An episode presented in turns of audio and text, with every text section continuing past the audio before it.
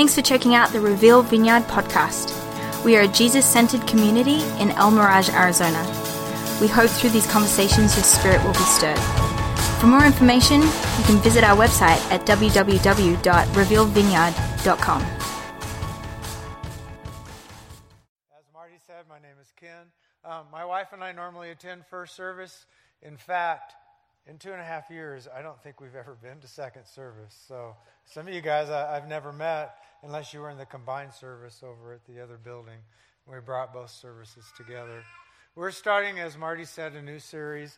It's titled uh, Will the Real Son of Adam and the Daughter of Eve please, Eve please stand up? And that kind of comes out of C.S. Lewis writings and the children who were in those stories. He referred to them as the the sons of Adam and the daughters of Eve. And you'll, you'll see why in just a moment.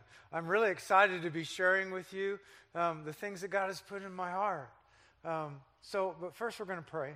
We're going to invite Jesus again into our presence and his presence into our presence and see what he's going to do for us today and in our lives. So, Jesus, we want to thank you.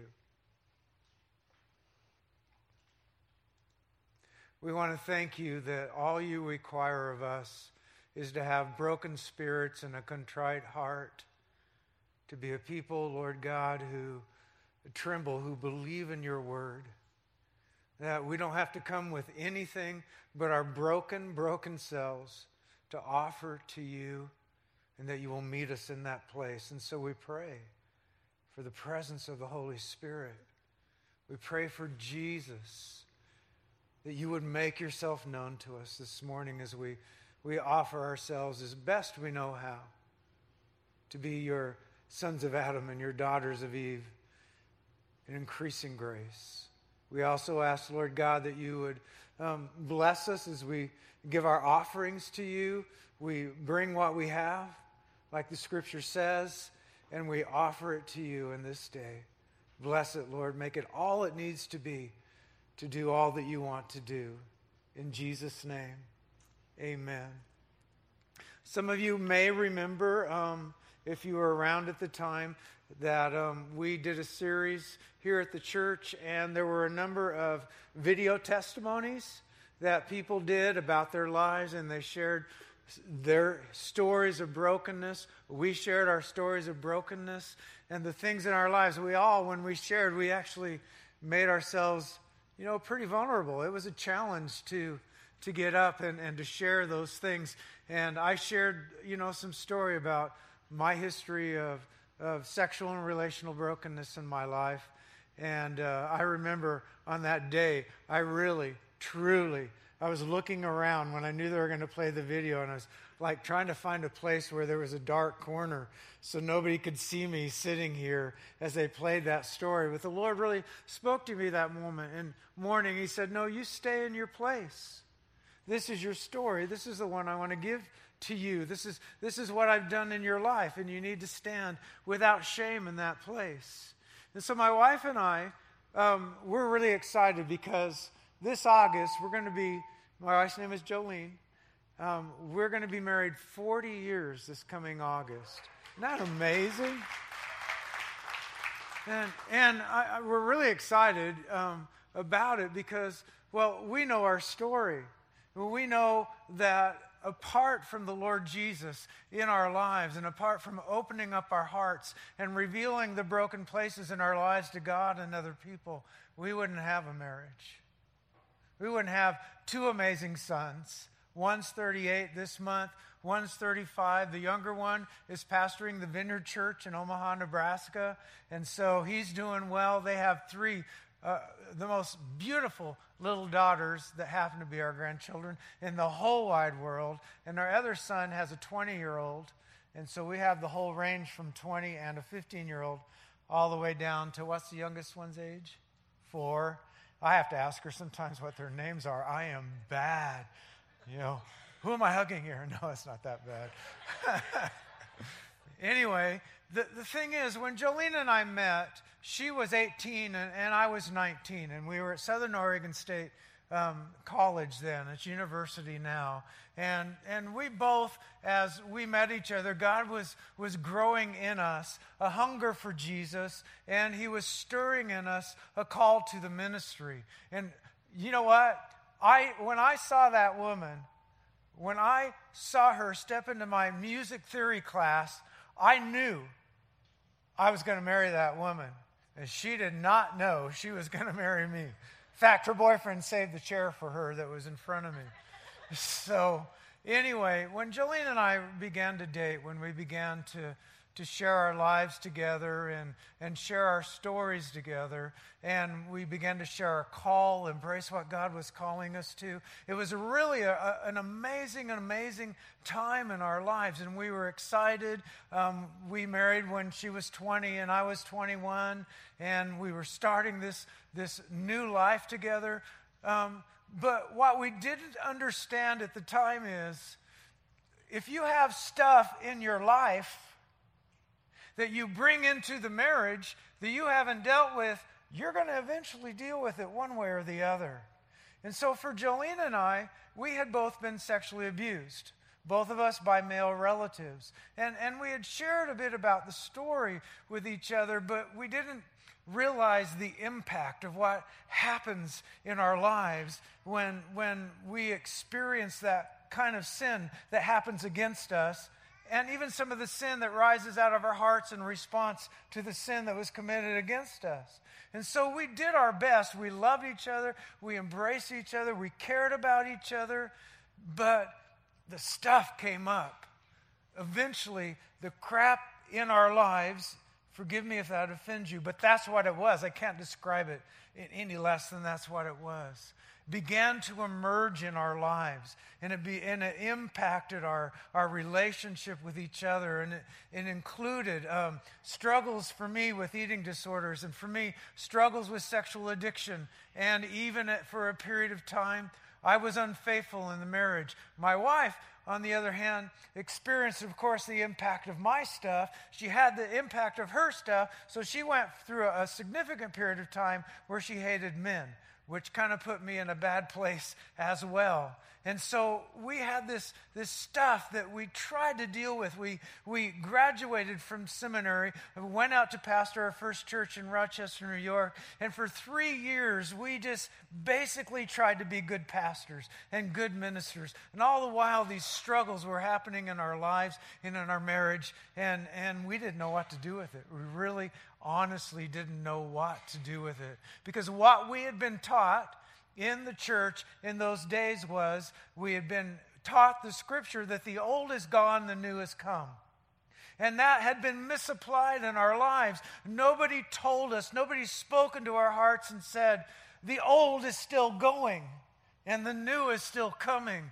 We, we were told what actually had happened in fact, but we weren't told that in life there was still a journey to be on for healing. And so we felt like something was wrong with our, our lives, something was wrong with our faith because we had these struggles in our marriage. And it made it worse because we were pastors. And I remember one day uh, I was pastoring, the second church I pastored was in, in Canada, and we were driving down to Cincinnati. And we were beginning to deal with our stuff and be honest with each other. And we were driving oh, a couple hours, maybe three hours down to Cincinnati. And we, were, we just cried the whole way down. Because in those moments, as we were dealing with the reality of our brokenness and, and sin, we, the only thing, truly, the only two things we had together between each other was our love for Jesus and our love for our boys. That's all we had because our emotions had been so wrought and destroyed by what had happened to us and the sin, especially that I'd committed since then. So, when I say I'm getting ready to celebrate 40 years with my wife, and I'm I'm excited about it, and she's actually excited about it. That tells what Jesus can do in our lives if we're willing to open up our hearts and get in and deal with stuff. So, obviously, we live in a world where image is everything, and the reality is, you guys know this, that image is often quite different than what is true and authentic. Huh? We see image all over our world. What Jolene and I have learned through this process of healing I've been sharing about with is this it is the nature of God who is the truth to only bless what is true and authentic in our lives, and that He will not bless what is false. And that's what Jesus did with us. It's not that we don't experience mercy. It's not that we don't experience grace. It's not that we don't experience God's blessing, but it is also His mercy to hold us to the truth and to refuse to bless what is false in our lives and call us into the people that God has created us to be. So I believe that this tendency to image actually began in the Garden of Eden and it comes forth to this, this day. I believe that when we value image over authenticity, that that is the greatest, greatest impact on authentic relationship with Jesus and authentic relationship with others. When we build friendships, relationships, marriages based on an image, this is what happens. We end up alone with our image. We end up alone with our image because people are loving or not they're responding to what we're projecting. They're not seeing the real, the real guy I am, the real, the real woman my wife was. People were, were, were not seeing the truth about us. And so when somebody loved us, it didn't go where it needed to go. When we project an image, we end up alone with it. You guys remember the story of Genesis chapter 1 through 3, the creation story? Marty has mentioned it in some recent sermons, and then again, Morgan talked about the Genesis story. You know that in Genesis chapter 1 and chapter 2, God describes the power of his creativity as he brings forth the heavens and the earth and this incredible burst of life that God brings into the universe in creating the earth. And then at the pinnacle, the, the power of the revelation of God, he brings forth on the earth man and then woman. And he blesses man and woman. And together, the man in his masculinity and the woman in her femininity, together they reveal the image of God on the face of the earth. He set that into the creation story and he revealed himself and they were created for relationship with each other and they were created for relationship with god and the most incredible part of that that there was not even any sense or concept of shame they lived their lives in incredible freedom with each other, with God, in incredible intimacy and dynamic relationship. And there wasn't even a thought of shame. Can you imagine that? Where there's not even a thought of shame. But when it gets to Genesis chapter 3, we're going to talk about this intimacy, fallenness, and, the, and, and broken relationships in Genesis chapter 3.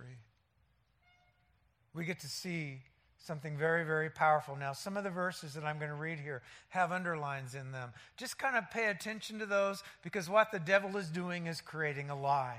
And there's some fruit from believing that lie. Let's read it. Now, the serpent was more crafty than any of the wild animals the Lord God had made. And he said to the woman, Did God really say? You must not eat from the tree, any, any tree in the garden. And the woman said to the serpent, We may eat fruit from the trees in the garden. But God did say, You must not eat from the fruit of the tree that is in the middle of the garden, and you must not touch it, or you will die. You will not certainly die. I always kind of hear it like this the devil's like, You will not certainly die. You know, maybe he was more of an angel of light than that, but that's the way I hear it. The serpent said to the woman, For God knows that when you eat of it, your eyes will be open and you will be like God, knowing good and evil. So when the woman saw the fruit of the tree was good for food and pleasing to the eye and also desirable for gaining wisdom, she took some and she ate it. She also gave some to her husband who was with her, and he ate it. Then the eyes of both of them were opened, and they realized that they were naked. And so they did this in response to the lie. They sewed fig leaves together and made coverings for themselves. Hang on to that line. Then the man and his wife heard the sound of the Lord God as he was walking in the garden in the cool of the day. And they hid from the Lord God among the trees in the garden. They hid, but the Lord called to the man and he says, Adam, where are you? Adam, in his place of hiding, said, I heard you in the garden, and I was afraid because I was naked. So I hid. Guys, girls, men, women, shame and brokenness entered into the human experience through broken relationship. In all of our brokenness, whatever is its original source or impact on our lives comes from broken relationship. It was not the eating of the fruit. There was no magic in, in, in the fruit. It wasn't taking a, a bite of the apple or whatever kind of fruit it was, passion fruit maybe. It, it wasn't that. It was the decision to define themselves apart from God. The decision was based on a lie that you don't have to be in the image of God, you can be God. And that has come forth to this very day. The fig leaves were more than, than, than something to, to cover up their physical nakedness. The fig leaves symbolize something much more powerful all the ways that we choose to cover up everywhere we feel inadequate and uncovered, all the ways we want to hide from others what we don't want them to see. That's what the fig leaves are. So Adam and Eve gave up intimacy with God, which, was, which clothed them, giving them their identity, giving their purpose. Sin and brokenness came to a new reality, became the new reality at two profound levels their relationship with God. Now, when they looked at God, they felt naked and ashamed. Their relationship with each other when they looked at each other and saw the fig leaves that they bore. They were naked and ashamed. Intimacy was broken. They fell away from their truest, most authentic selves, being in God's image, and they chose to make their own identities in order to create an image acceptable to God and to each other. They chose hiddenness. You know what? Whether you believe it's true or not, the reality is not only in our culture, but in the context of the church, we put on fig leaves. We shield the, the, the, the brokenness inside of our hearts and, and the truth of our struggles because we want to create an image that's acceptable to other people. We choose hiddenness quite often. And Jesus wants to come to us like he did in the garden say, Hey, where are you? Adam, where are you? Eve, where are you? Why are you wearing those fig leaves? What happened to you guys? We hide, as good Christian people, we hide our addictions. We hide our struggles with self hatred. We hide the impact of abuse, like my wife and I did, and the shame that we bore because of it. We hide the struggles in our marriage. We hide our struggles with depression, which was a huge part of my life.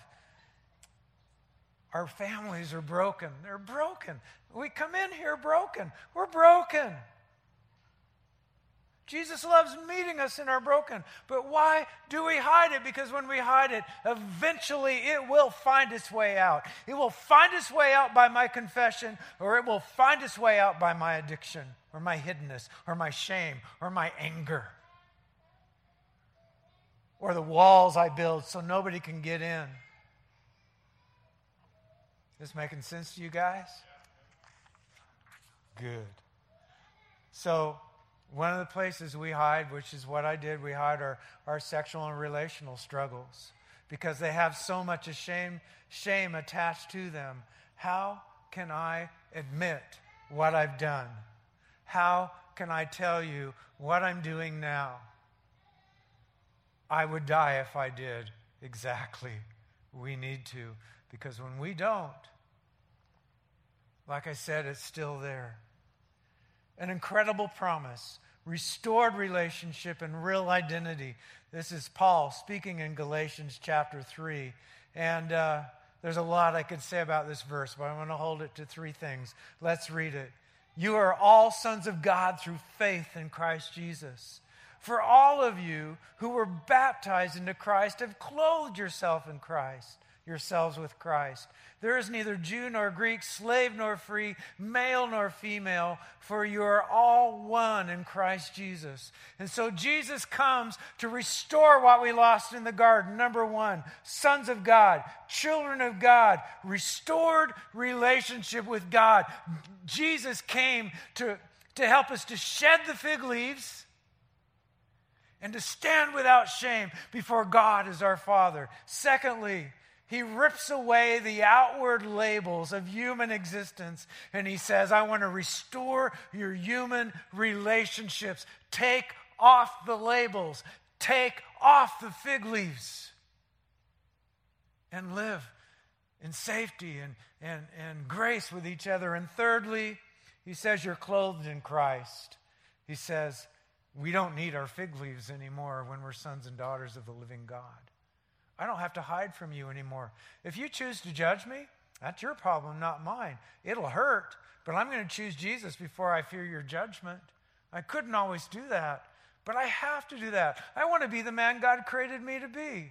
So, how do we go from being fig leaf bearers, broken image bearers, to becoming the image bearers that God called us to be, created us to be, so we can have a full and authentic life? Well, Jesus gives us the answer. He says basically, all that you and I have to do is die. I love this next story. Um, the disciples and Jesus are on a journey, and uh, no, that's actually the next verse. Let's just read this verse. Then Jesus said to his disciples, If any one of you would come after me, I'm going to insert something here. I'm going to take a little liberty because I believe it's truth and it works. If any one of you would come after me, he must deny himself. He must take off his fig leaves. We must take off our fig leaves and take up instead his cross that he died on to redeem me from those fig leaves and follow me. For whoever wants to save his life will lose it. Whoever wants to hold on to his fig leaves, maybe you spent a lot of money putting that fig leaf together. Maybe you have gold embossed fig leaves from Neiman Marcus. I don't know. But he who wants to save his life, save his fig leaves, will lose his life. Whoever loses his life, gets rid of his fig leaves from me, will find his life. What life? What good will it be for a man or a woman if we gain the whole world? If we have the best fig leaves, we forfeit our soul. Or what can a man give?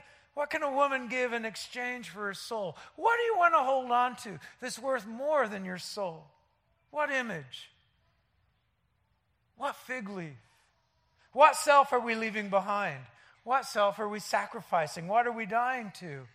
It is every part of who we are that has been made in separation from God. It's our fig leaves. See, Jesus isn't indiscriminately saying you just got to get out there and you got to die. What he's saying is you got to die to what's destroying your life. What's keeping you back from the good life God's called you for? What's keeping you back from authenticity? What's keeping you back from being a hopeful person, a whole person, a, godly relational person? Those are the things that we die to. Isn't that incredible? Like I read this passage in the past, like, man, I, I got to die. Die, die, die, die, die. You know, and, and with the self hatred that some of us, as myself, has struggled with, I'm all the, all the more glad to, to beat myself. Yeah, I'm, I'm going to die. Jesus has so much passion, so much love, so much purpose, so much desire. He is so committed to our wholeness and our well being that we can't even fathom the kind of love He has for us. And so it is His mercy to come to me it is His mercy to come to you and say, Adam, where are you? Eve, where are you? Why do you have those fig leaves on? What happened to our relationship? So, what we're going to do now is we're going to talk about a couple of universal examples of fig leaves because I believe pretty much all of us in this room, if we're human beings, have had the, these two fig leaves on that I want to talk about. So, the first one is the need to be first. We can also call this the need to be in control. Now, I may be the only one in this room who's ever had control issues, but on faith that some of you may have also worn this fig leaf of control, I want to share this with you. So, this is the one where Jesus and the disciples had been on some kind of ministry trip and they were coming back to Capernaum. And while Jesus, I guess, is up front, maybe just kind of you know, whatever he's doing, focusing on the Father. The disciples are behind him, and um, they're having an argument about who's the greatest, who of them is the best. So the way I picture this is Marty's had a really, he's going to listen to this. Marty's had a really, really, really good sermon. So they come together at staff meeting on Tuesday, and there's Marty, and there's Mike Dent, and, and, and there's Morgan and Marty just kind of kicks back and maybe puts his feet up on the coffee table in the lobby and he goes, the lobby and he goes, Man, that was really good. He said, You know, I think of the three of you, I'm the best. I think I've got my act together. And Mike Dent kind of leans in and he says, Dude, I'm the one who makes you look good. And, and, and if it weren't for you and me propping you up, you wouldn't be anybody. And, and, and Morgan says, well, I, I don't know Morgan well enough to say what she would say, so I won't say anything. she just quietly knows she's the best. so, anyway, uh, let's read the scripture. Then, then they came to Capernaum when he was in the house, and he asked them, What was it you were arguing about on the road? But they kept quiet because on the way they had argued about who was the greatest.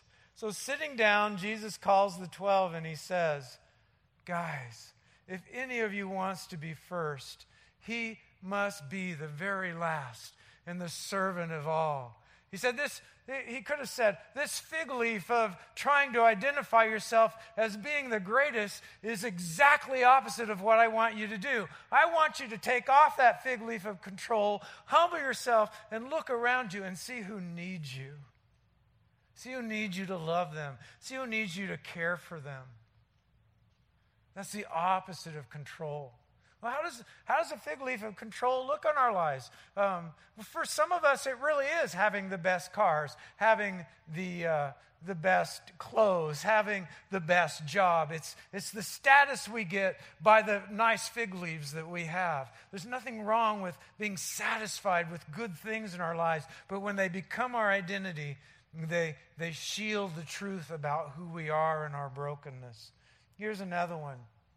How about we hide behind the fig leaf of control, maybe being the strong one, maybe being the obvious, uh, uh, always happy one that we use to hide our struggles on the inside or, or when we've been deeply, deeply wounded by abuse or other things in our lives. And instead of showing that to people who can pray for us, we cover it up with, you know, a happy, smiley face. How about the fig leaf control manifest in never listening to anyone? That's a form of control. Here's another one. What about the fig leaf of the way that, as spouses, we cover our husband's or wife's addiction? Or the abuse we experience in the context of marriage. Why are you saying this to church people? Dudes and dudettes, I've been pastoring since I was 19 years old. I have been and ministered in 24 countries, and you know what? It's everywhere in the church. That's why we need Jesus. That's why we need to take our fig leaves off. Covering someone else's stuff is also self protection, it's a fig leaf. Just as Jesus challenged the disciples, you and I have got to fall into the cross and die with him to the need to put our fig leaves, our false selves first. Look at this.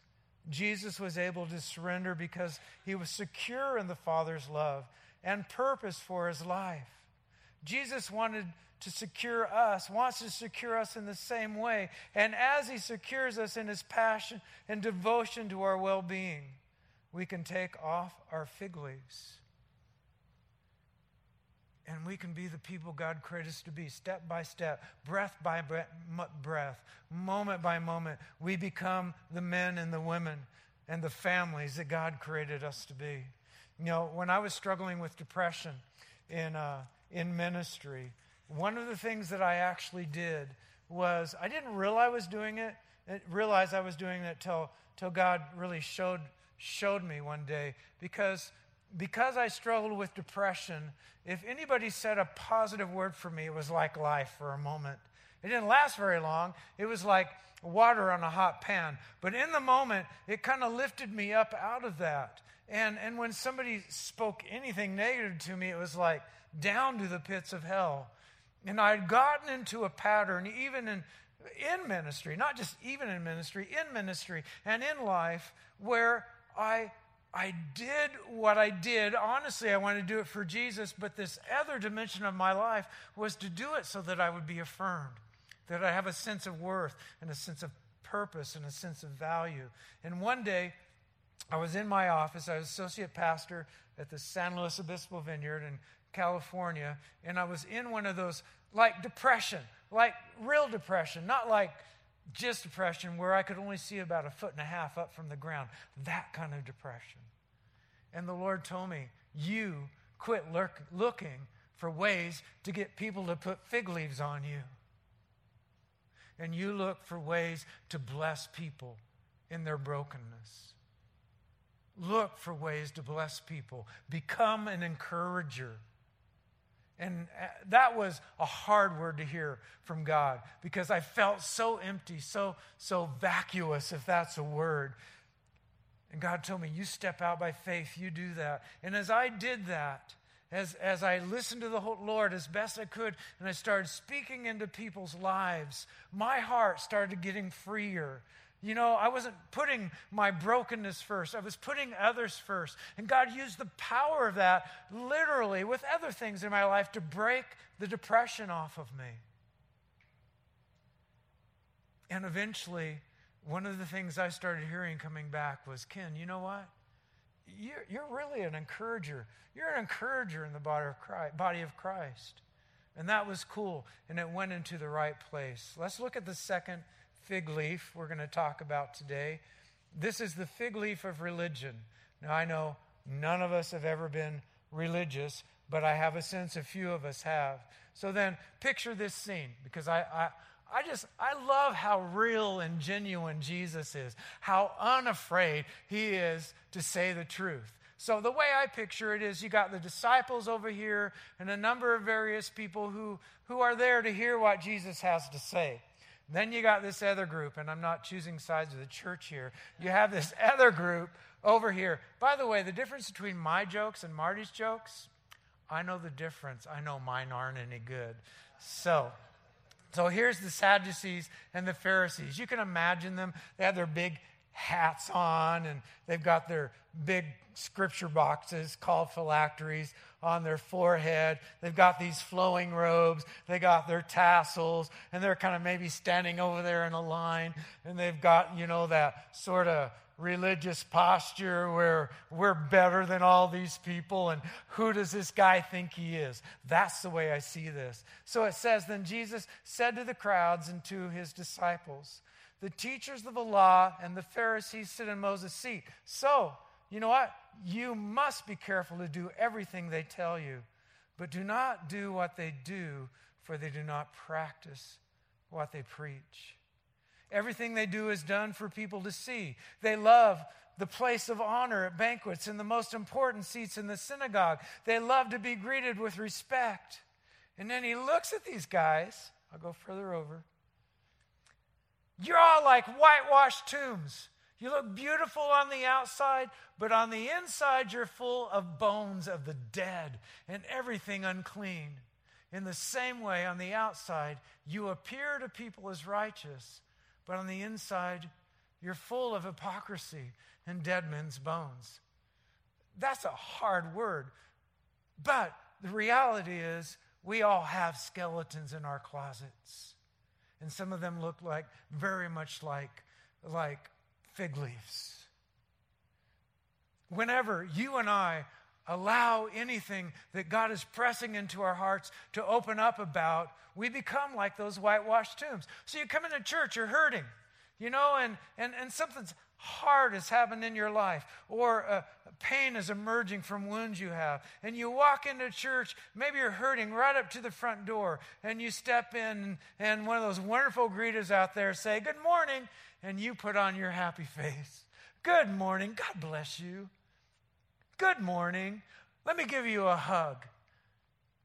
Let me cover up my pain with this religious garment that I have on. It's sick for us, folks. When we come in and we put the fig leaf of religion out, uh, of religion out, we are even more empty and more vacant because there is an opportunity for confession. There's an opportunity to pull someone aside that we at least reasonably trust and say, I'm hurting right now. Man, I fell into sin. I, I gave in to this old struggle. My husband beat me. My son overpowered me. I'm scared to death that I'm not going to be able to pay my bills. I've worked hard. Why are we willing to be that kind of honest with each other? Where else are we going to go for it? But the body of Christ, the church, the people of God. We just don't like anything to look like something's wrong with our faith. Have you ever met a religious person? You know, like you could go up to them and you could say, You know what? Last night, I, I saw a demon and I rebuked it. And the person, I've, I've been with people like this, like, Hallelujah! That's a great thing God has done for you. Yeah, and you, you say in the next sentence, you say, You know what? Last night, I stepped on a snail and I feel so guilty for breaking its back. Hallelujah! That's a good thing God's done for you. There's no authenticity. I know that's an extreme, but, but that's a reality. We do it with each other. And Jesus wants to free us up from that. He doesn't want us, He doesn't want us to cover up our bones, our dead bones. He wants us to be authentic, whole people whose only qualification for life, first and foremost, is that Jesus died for us on the cross to set us free from our sin. Do you think really that God wants us to spend our lives crushed and broken and depressed and addicted and lonely and fearful? Do you really believe God created us for that? He didn't. Jesus didn't come to just help us be a little bit better. He came to give us full, magnificent, joyful life with increasing measure. So, here's a question I want to ask you. I have to ask myself this. We have to ask ourselves if the image of health and wholeness is more valuable to us than the actual health and wholeness God has for us. I'm going to ask you this to your to your beautiful, holy faces. I have to ask you is the image of health and wholeness more valuable to you than the actual health and wholeness God has for you? Does that make you want to strip your fig leaves off and say, Yes, God, I want it all? He'll meet us there. This is what I know God did not create us for religion. He created us for relationship, and that relationship can only grow through admitting our brokenness, by dying to what is false, by telling the truth about our lives. Amazing. I hunger. I hope you hunger for authentic. What is the point of doing this whole church thing?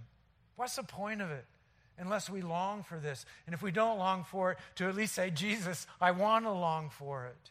When I was pastoring the second church in Canada, I was about, first church I pastored, I was 26. I turned 30 during the, the second, second church. And, and in that place, the, the, the closer I got to having to face the reality of the things I had done and that were done to me, the more religious really I did get. I didn't understand that I was. In my family of origin, as the firstborn, some of you can relate to this, I was told I had to be an example for my, my siblings. You got to set an example. And then I got into the church, and in ministry training, they told us, you have to be a good example for, for the people you're pastoring. Don't let them see your struggles, don't let them see anything. Set a good example. And so that was set into me pretty firmly. And so when I was struggling, I felt more shame. Here's how bad it got. This is embarrassing, but it's the truth. If I were home with my wife and our two little boys at the time, if somebody came to the door and knocked on the door, I would be like scrambling for my Bible. Like, I gotta, I gotta have, I can't open the door. I gotta look like I'm praying. So I'd find my Bible, I'd open it up, and I'd open the door. Yeah, really?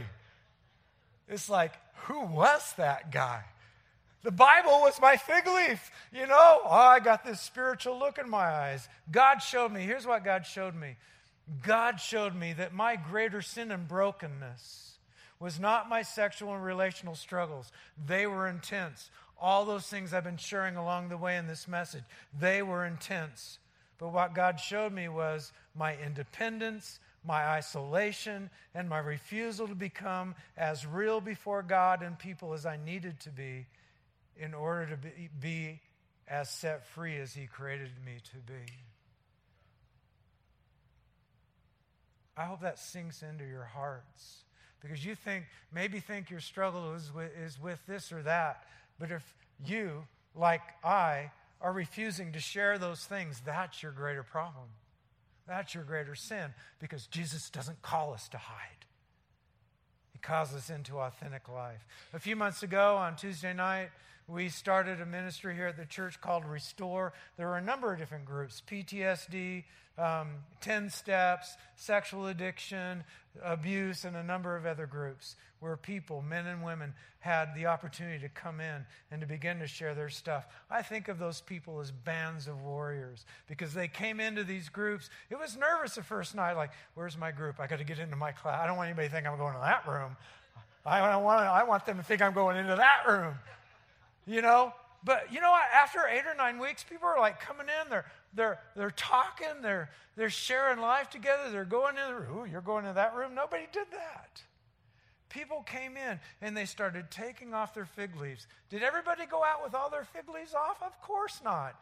It's a lifelong process, but they went out freer, more honest, more open, more healed than they would have been if they sat at home. On September 9th, or September 11th, 9 11, there's a new group starting for Restore. It's a good opportunity to go get rid of some fig leaves. This is an amazing process. I want to share two short stories and two scriptures. The next scripture is this. And I've taken the liberty to put fig leaves in again. I'm not saying theologically the veil is a fig leaf. Again, I'm saying it works.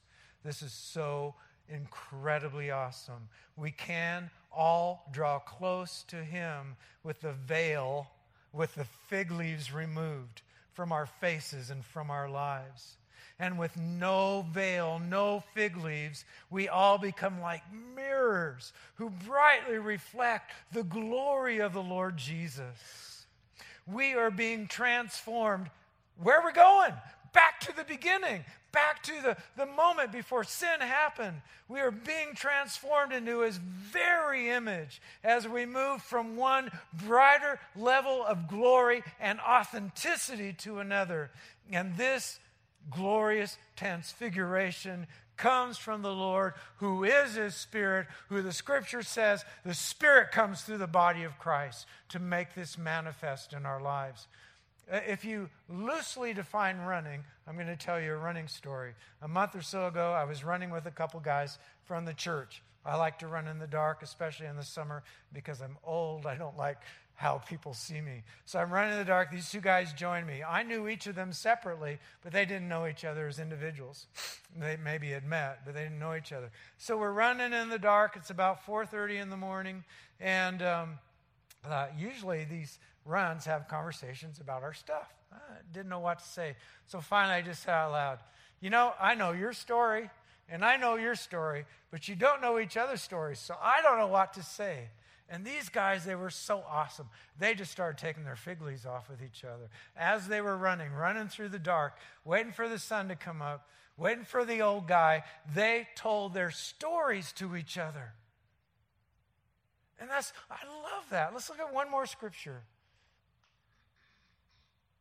As for us, us, us, we can all draw close to, oh, I just read that one. As for us, we have all of these great witnesses who encircle us. You know who the great witnesses are? They're all the people who've gone before us who took off their fig leaves and let Jesus do what he wanted to do in and through their lives. Those are the witnesses.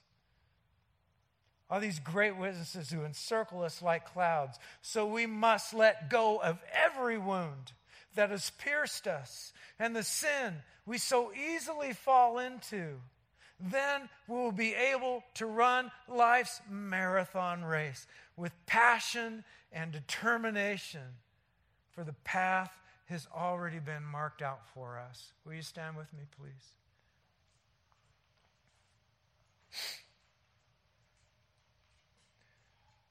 I didn't intend to have a running theme here, but a year and a half ago, um, I just turned 60. Um, and I got in my mind to, to run a marathon.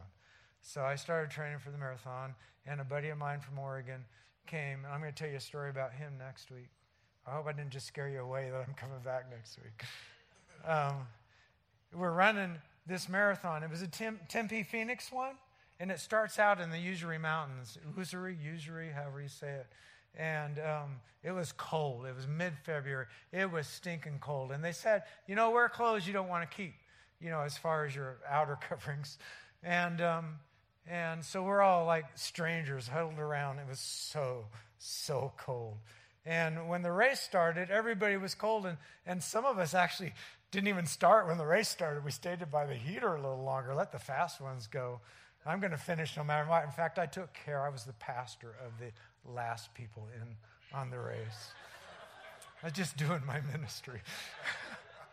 but here's the cool thing I, I, I, still, this picture is so clear in my mind as we're running, as we're running the race. And we're going down, and the sun's starting, it's getting going from dark to light, it's going from cold to warm. People started throwing off their old clothes, and you're on the race, and there's clothes on the side of the road, some people just left them right in the middle of the racetrack. And it was such a cool thing to see these clothes as we were all going toward the same goal, the same mark to, to finish. Some to win. I was in to finish, and I did. And I'm grateful for that. And I want all of us to finish the race Jesus is God. So when people come to church, wouldn't it be so super awesome, cool, radical, whatever words are used now, that when people came in these doors that they would see the floors strewn with fig leaves. Wow, this must be a safe place to be. We're all in the same race, the race we just read about. The scripture the Holy Spirit breathed to free us from shame and brokenness and heartache and hiddenness and fear and free us into a life giving relationship with God. Free us into life giving relationships in our marriages. If you married a fig leaf and you are wearing a fig leaf, get it off in your marriage. Take the fig leaves off. If you're having struggles in your marriages, if you're having struggles with addiction, if you're having struggles with depression, take those fig leaves off. Take the opportunities God gives you. Let's throw off those clothes. Let's run the race marked out for us. Every bit of clothes we see, every fig leaf we see on the road, ooh, somebody just got free. Oh, someone's more authentic. Oh, someone's getting soaked in the love of God. That's the journey we're on, mile by mile. I tell you, those last miles sometimes are really difficult, but we get there because Jesus loves us that much. Let's pray.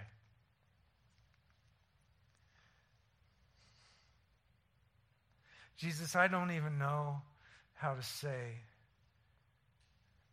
There are no words to say how incredible you are. That you came down to this planet You, the scripture says, divested yourself of your glory. You divested yourself of your power, and you became a man and lived among us. You came to authentically live among us, to look us in the eyes and tell us how you want us to be authentic. Authentic in our ability to receive love and authentic in our ability to give it. You came to restore that which was lost. And you looked at your people and you said, The thief has come to rob and steal and kill and destroy. And then you said, But I have come that you might have life and have it to the full. Help us, Lord. Help us, Lord, to know what you want to free us from.